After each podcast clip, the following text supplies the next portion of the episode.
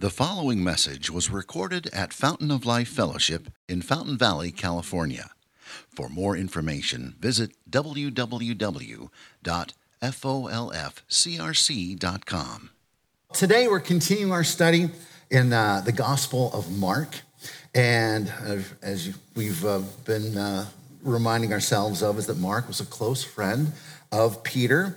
And uh, most likely, Peter provided the details of uh, his eyewitness account of his time with Christ. And so Mark wrote to a Gentile audience, probably a Roman audience that wouldn't understand all the Jewish traditions. So he doesn't go into detail about Jewish thought and things like that as he goes through his gospel. So it seems like Mark is talking kind of a shorthand as he's speaking to his Gentile audience. So a lot of Mark's gospel goes by pretty fast because he doesn't go into a lot of detail. Well, today we're just going to kind of unlock some of the shorthand that uh, Mark uses to describe the story. And we'll find at the heart of this really fast paced account of Jesus' ministry, we're going to find the answers to three vital questions as we have been looking through throughout this whole series. We've been asking the questions and we've been getting the answers to the questions Who is Jesus? What did he come to do? And how do we respond to him? Now, this morning we see an answer to all three of these questions portrayed to us through a dinner party. Thank you to all of you who threw dinner parties this last holiday season and uh, you know all the work you went through. Today, we're going to talk about a dinner party, and we're going to celebrate another dinner party that you don't have to do anything to come to because Jesus Christ did it all for us. So we're going to look at this uh, this this dinner party. Uh, we're going to look at a calling. We're going to look at a dinner party.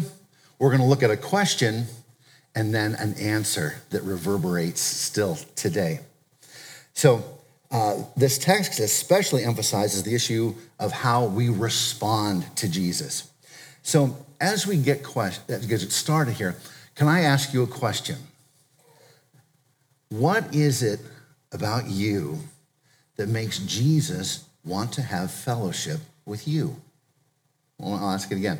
What is it about you that makes Jesus want to have fellowship, intimate fellowship with you? Um, another way I could ask that question is if, if you were to die tonight, where would you go? And why? Well, let's get into our text now. Our text has something to say about that question, and the answer is going to be surprising. Well, first, let's look at how Jesus calls Levi, someone who is completely unworthy. Well, intrinsically we know that we're all sinners, we all fall short, we're all unworthy, but according to Jewish society and the leaders of Jewish society, the religious leaders, Levi was completely unworthy. And um, this was their opinion. But uh, first, let's look at um, the hero of our story in all our stories. Verse 13 says, And he went out again beside the sea, and all the crowd was coming to him, and he was teaching them. Well, who was this first person we're hearing about in the passage? It's Jesus, right? Right. And so, um, and who is Jesus? Well, uh, as we read in Mark 1:15, he is the promised king, the Messiah who has come proclaiming his gospel. And what is his message?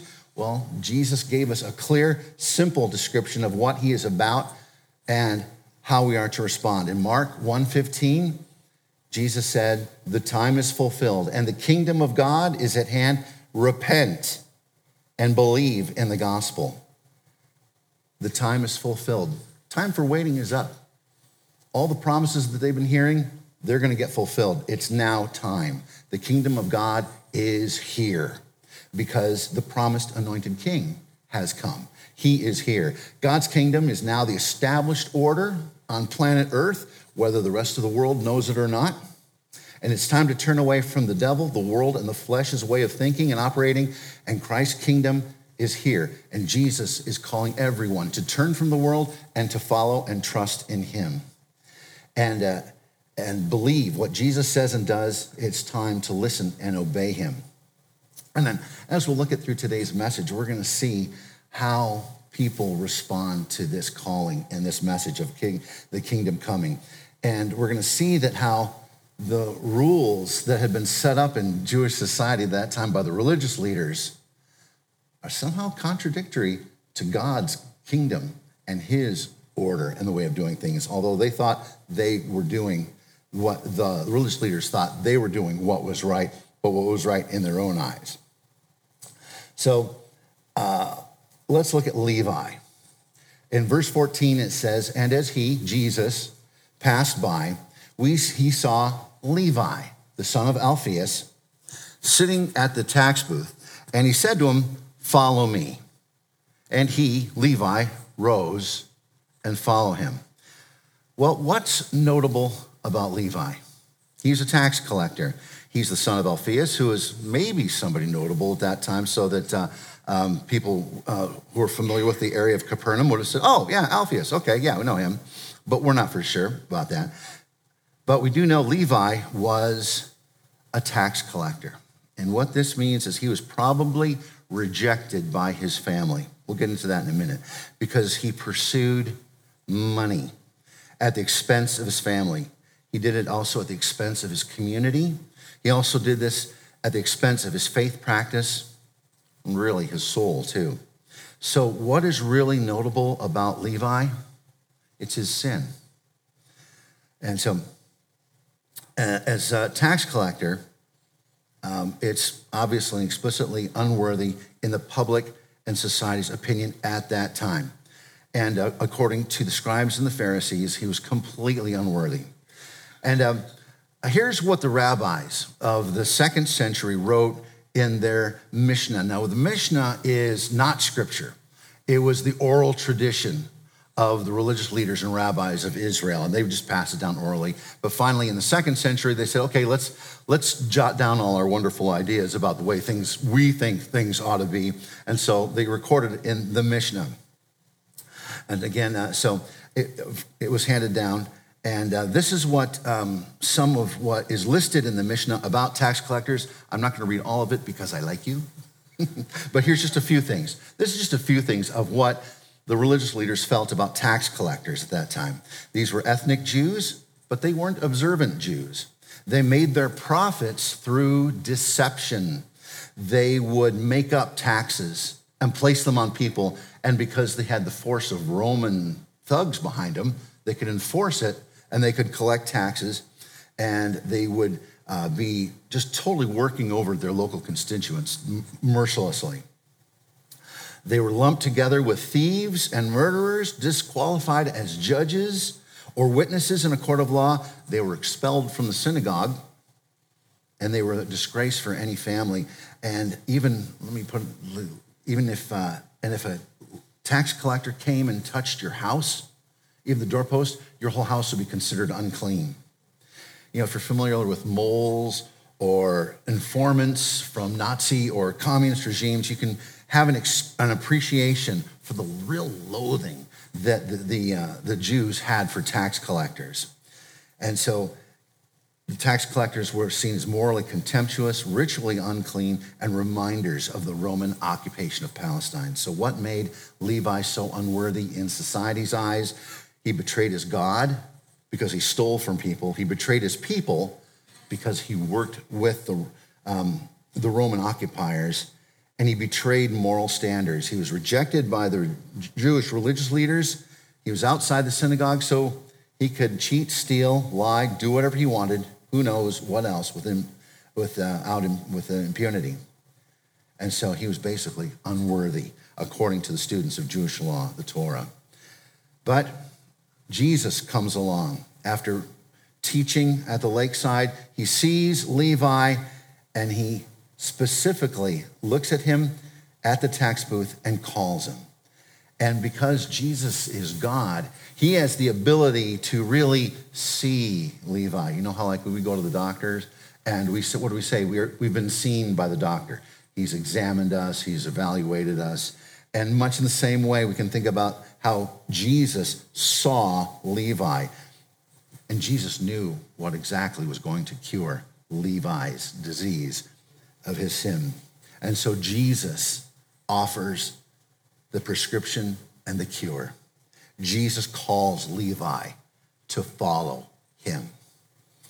And now this was, this was unthinkable that a Jewish rabbi would call a tax collector to be part of his group, part of his band of disciples.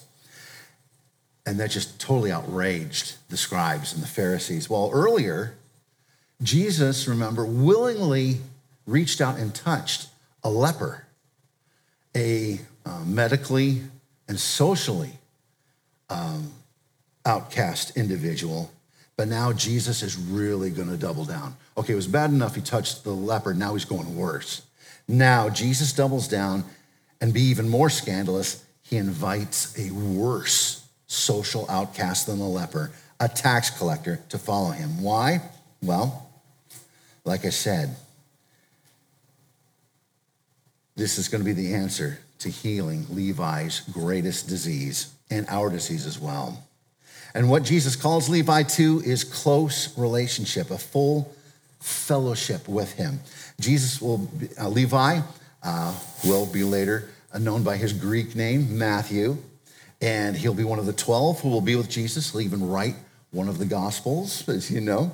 But uh, in this fellowship that Jesus has called Levi to, it's one where he's going to walk with Jesus, eat with Jesus, pray with Jesus, learn from Jesus, and be loved by Jesus.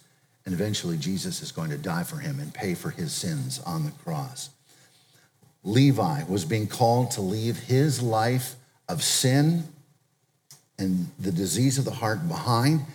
And now he calls him to know and love and live for Jesus and be with Jesus. And what's amazing here, uh, maybe Peter being a fisherman, he didn't go into great details. And he didn't go into any, like, oh, here's my inner, Levi's inner turmoil where Levi sits and thinks, hmm, let me think about this. Hmm, I don't know, you know, let me weigh the pros and cons. No. Levi gets up and immediately leaves his life of sin behind. He gets up, he leaves the tax booth and the tax collector life behind him. And Levi then ties himself he joins himself to be with Jesus, to live for Jesus, and follow Jesus. And so this is, this is, this is a mind blower for the uh, religious leaders of the day. Jesus calls the completely and explicitly unworthy to be his followers. And uh, who are the completely explicitly unworthy people of our world today? Congratulations, all of us. You're part of the club. Jesus came for you, He came for me.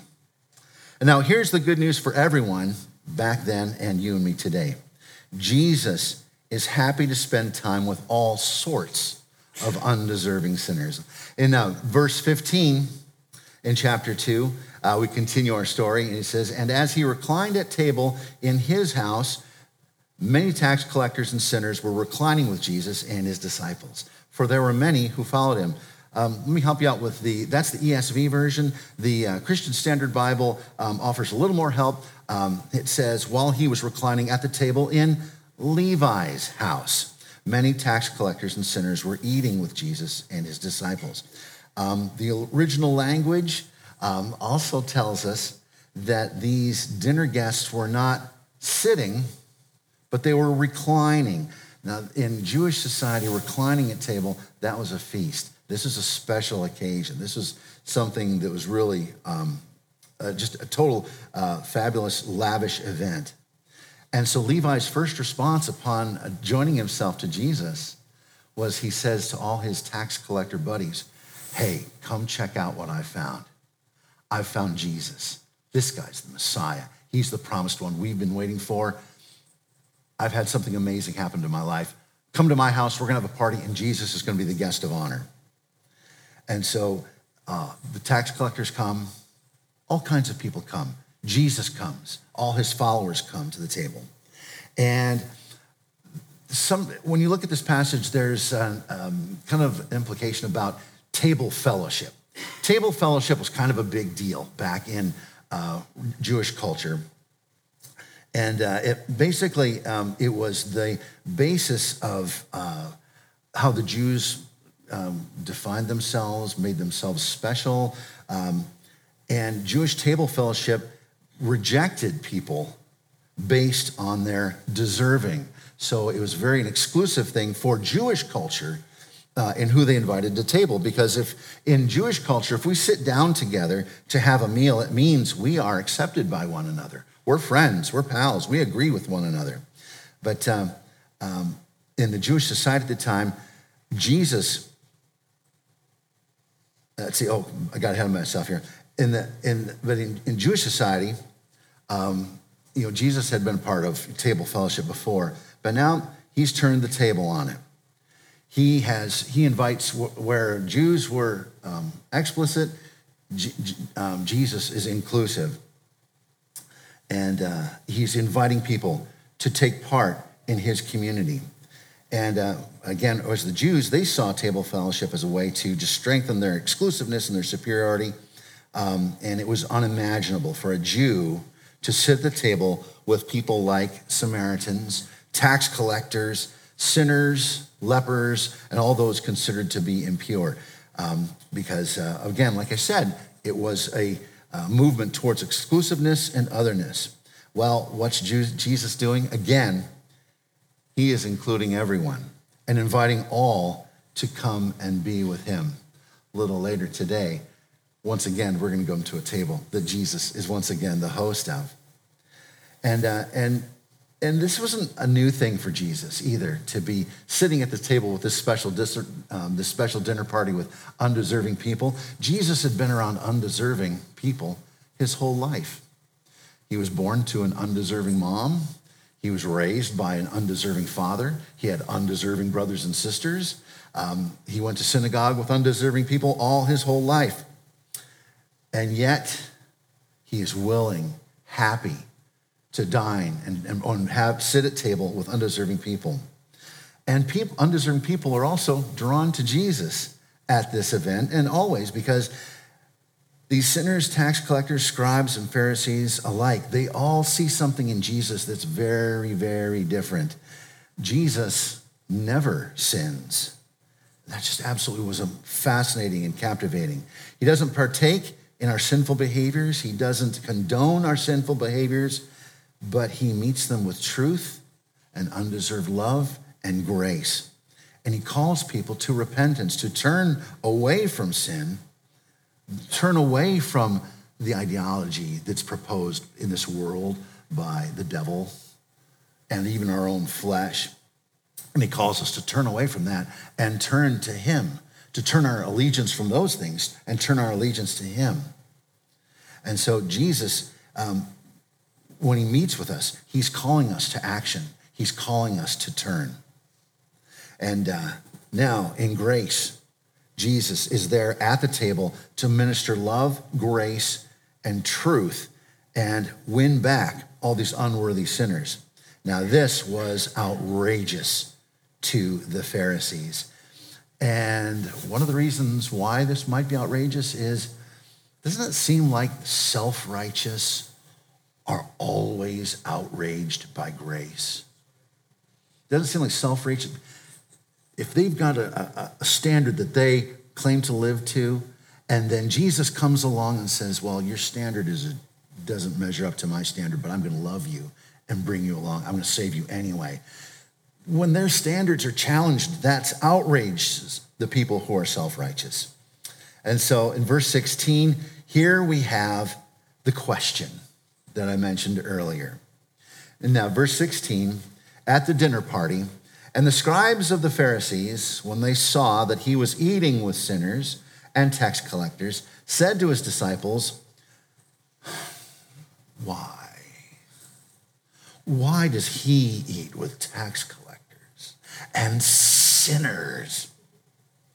Well, the Pharisees basically thought that they were the righteous ones in society based on their works. Here was Jesus giving grace to all sinners. And um, if you ever wondered what was the Pharisees' deal, why were they just so self-righteous? Why did when Jesus shows up, why did this, this why did they this guy really bugs us? Well, once again, um, I'm not an expert in the Mishnah, but this again, once again, was this oral tradition that uh, that uh, the rabbis thought about themselves. This is what one rabbi named Rabbi Meir wrote in the Mishnah in the second century. This is what the Pharisees and the scribes thought about themselves. This is, this is what they, how they described themselves. He that occupies himself with the study of the law is deserving of the whole world. He is called friend, beloved of God, lover of God, lover of mankind, and it clothes him with humility and reverence and fits him to become righteous, saintly, upright, and faithful, and it keeps him far from sin and near to virtue.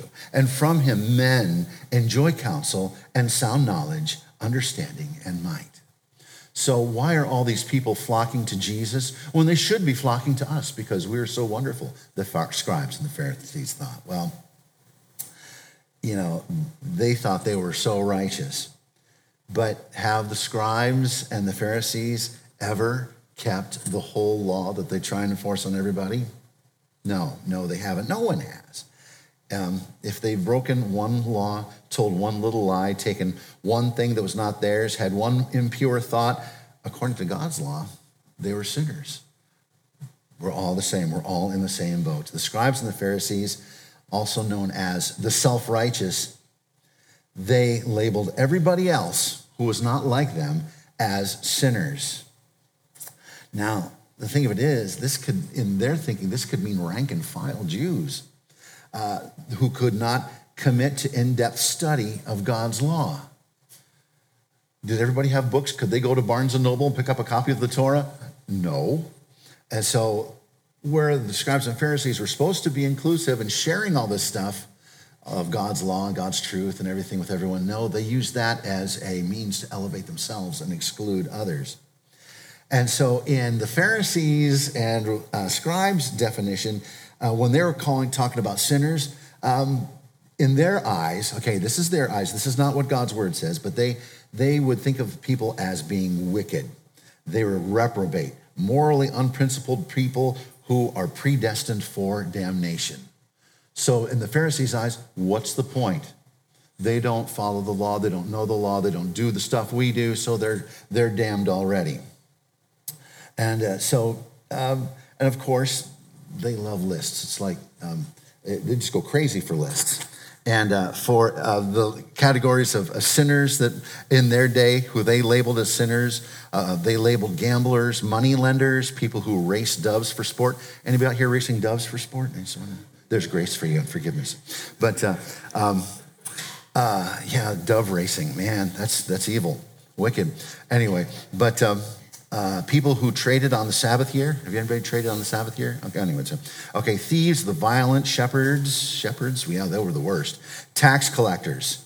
Um, uh, some were just criminals, but others were just laborers and commoners who were too poor, too ignorant to live up to the rules of the religious authorities.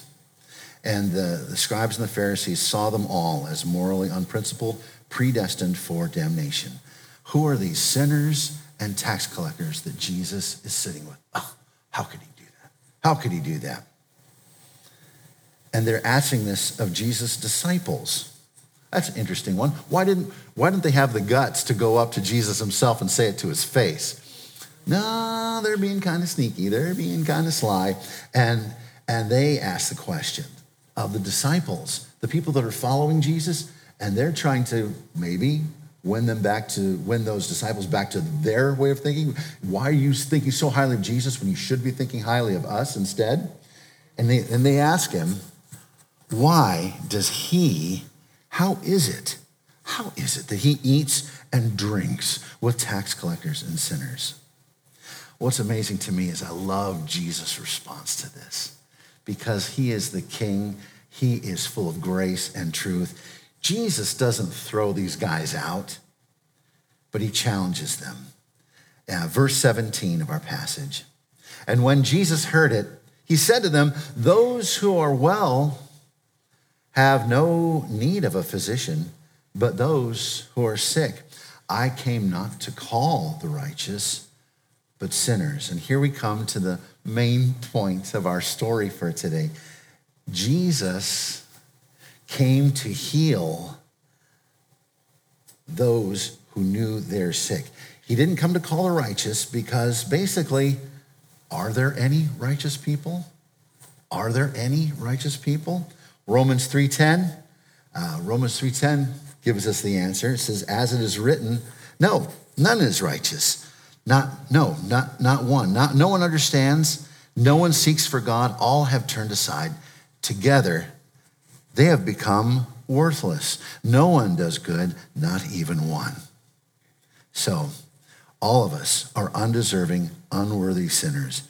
And so, what is our common fatal disease that we have? We're all sick with sin. And what's the one thing that can keep you from Jesus? Think about it. Is it your sin that keeps you from Jesus? Yeah, but not really.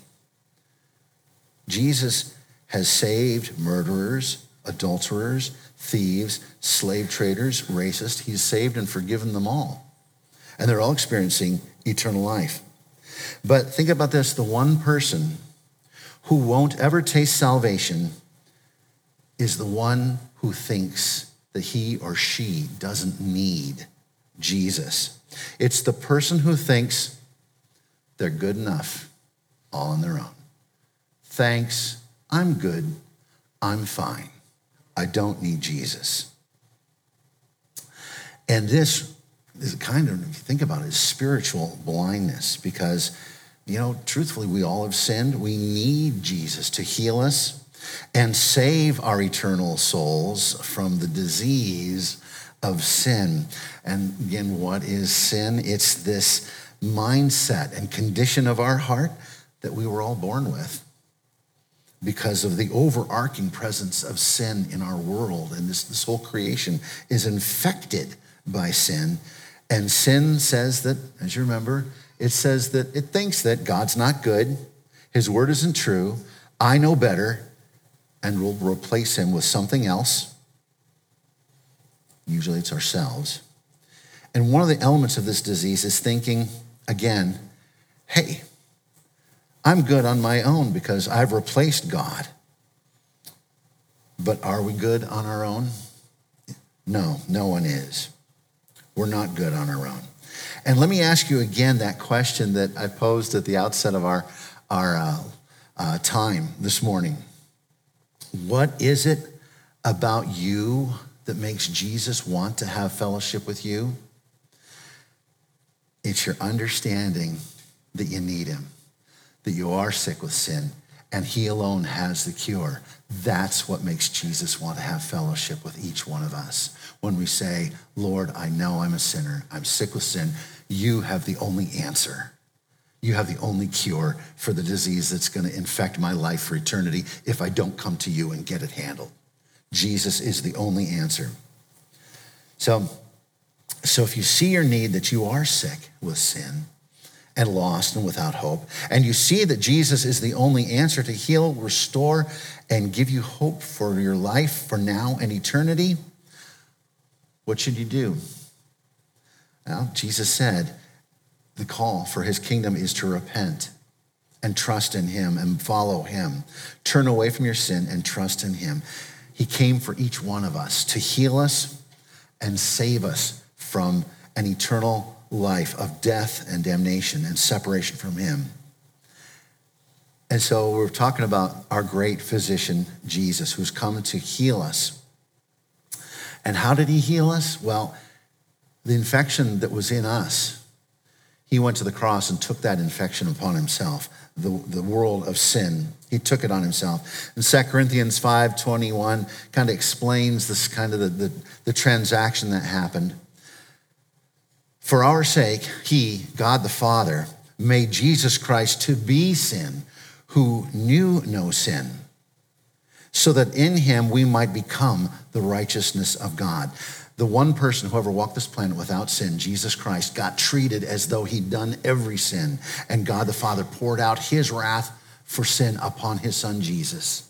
He was the perfect, pure sacrifice, died for our sin in our place.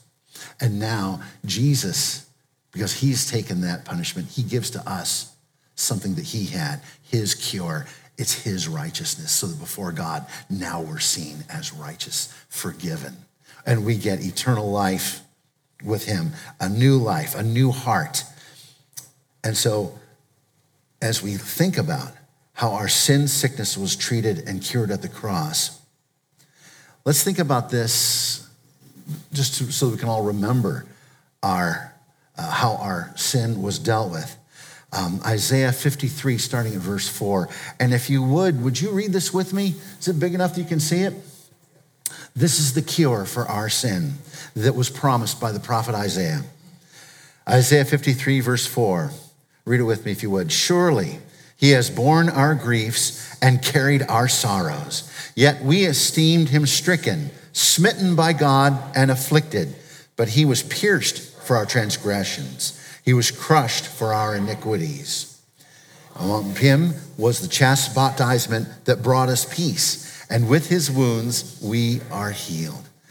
The great physician, Jesus Christ, treated and cured our sin that separated us from God by dying in our place and placing his righteousness on us.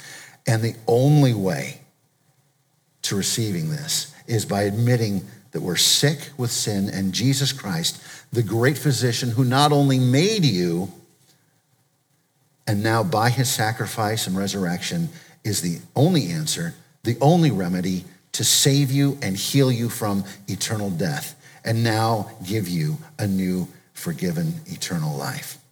So we've had the what and the so what, uh, and now let's take a look at the now what. Well, what do we do now that we know this? Well, first of all, we need to confess our sin and put our trust in Jesus Christ and follow him. Um, let me say that again. Confess your sin and put your trust in Jesus Christ and follow him. You know, thinking about uh, what's offered to us, it's like if we know something's just not right, we're not feeling right. We know something's not right in our lives, we just don't feel good. So we go to a doctor and he says, Oh, well, you're sick. Oh, okay. The reason why I don't feel well is because I'm sick. And the doctor prescribes a medicine. You go to the pharmacy, you pick up that medicine, you bring that medicine home, and then you let that medicine sit on the counter. Or then you put it over on the coffee table. You only look at it maybe once a week, maybe twice a year.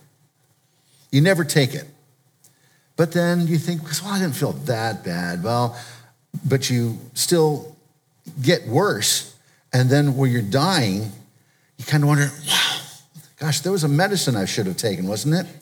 though I was getting worse, I thought, well, I didn't need to take the medicine because I felt I was doing okay without it. But then sickness comes and sometimes it will take its toll. But in the spiritual area, Jesus offers a cure that we need to take advantage of today. And like in our episode today from the Gospel of Mark, just like Levi, the tax collector, the outsider, the one who was dying because of his sin and had rejected God, Jesus, the great physician, came to him, and he comes to us right now as well. Jesus, the great physician, is right here, right now. He's come to us and by the power and the presence of the Holy Spirit and by his word, the Bible, Jesus is calling to each one of us. And like Levi, we need to make that decision to get up, be joined to Jesus, and leave behind. We don't have a tax collector booth and tax collector stuff, but we've got a world of sin that we've been attached to before. Now we need to leave that behind and join ourselves to Jesus Christ and follow him and put our allegiance with him and follow him and his ways. So it's, it's not enough to come to church and enjoy the songs, the conversations, and then go back and live like the devil the rest of the week. As you think about our dinner party, who got saved at this dinner party? We don't know. Maybe Levi was the only one. Who knows? Well, Jesus' followers probably, but it's just not enough to come to the dinner party. It's not enough. We've got to make that decision to be joined to Jesus and to follow him. Now, and so, and now also like Levi, who invited all his tax collector friends to meet Jesus at a dinner party. We need to have a desire to share this good news, this cure for our sin with the people that we know who are also sick around us, like we once were, and tell them about the one and only cure for what's ailing everyone in this world. It's sin. We need to give them. We found the answer. We found the antidote. We found the cure. And it's one person, it's Jesus Christ. And so, like at the beginning of uh, today's story, we need to follow our Savior's example and look at what Jesus did. He went out. He went out to people. He went out by the lakeside to teach people and present the gospel of the kingdom of Jesus Christ. And as he was out, he passed by and he saw, he came and he stopped at Levi's tax booth to call him to himself. And then Jesus went to Levi's house for this dinner. He went to dinner with undeserving, unworthy people because he loved them and he had grace and mercy and he knew he had the answer to heal them. Jesus' ministry was characterized by action. He was a physician who made house calls. He went to people, he engaged with people where they were. So let's let this sin sick world know that Jesus Christ is our only cure, our only hope, and our only way. Amen? Uh, next, in a way, Jesus is going to eat with us right now. And Jesus invites us as his people to his table so that we can remember and celebrate um, this, his gift, his healing for our sin, his restoration that he alone can provide through his sacrifice on the cross and his work on our, in our lives as we follow him today. Now, the bread and the juice, they're not the cure. They're not the cure, but they do remind us that Jesus himself, he alone, is the cure. Well, we'll take up our offering and then we'll celebrate the Lord's table together. But uh, would you please pray with me first? Let's pray. Heavenly Father, we come before you and um, uh, we know we're undeserving, we know we're unworthy. Um, the world tells us this. Self righteous people tell us this. Yeah, your word tells us this too, but Lord Jesus, you came. You came to take our disease upon yourself, pay the price for it. You died and rose again, and we can receive absolute healing in you by faith through grace, by trusting in you, Lord Jesus. We pray for uh, everyone listening who right now is saying, I need to answer your call. Lord, I pray that uh, you'd help them to um, see that they need you and that you are here today to join yourself to them, offer your cure, and so that you can give them your eternal life, your forgiveness, a new heart, a heart of flesh, and a desire to follow you and uh, to emulate your life. Lord, we ask these things. Help us to uh, find opportunities to go as you did, to go out to people and share the gospel, to share with people the cure that we found, the joy that we found in you, because, Lord, we're at heart, we were sick as well in sin, but now we can have forgiveness through trusting in you, Lord Jesus. Father, we pray for this year ahead here in 2023. This is going to be a year of uh, uh, us surrendering to you in new ways that we haven't thought of before. Lord, we'll be looking to you for uh, victories in our hearts and in our lives because we're going to give you um, total control and dominance and preeminence in our lives. So, Father, again, we look ahead to 2023. And Lord, we pray that you'd be glorified in your people, in your church. Lord, grow your church. We ask all these things in Jesus' name. Amen.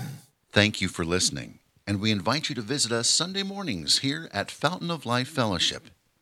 For more information, visit www.folfcrc.com.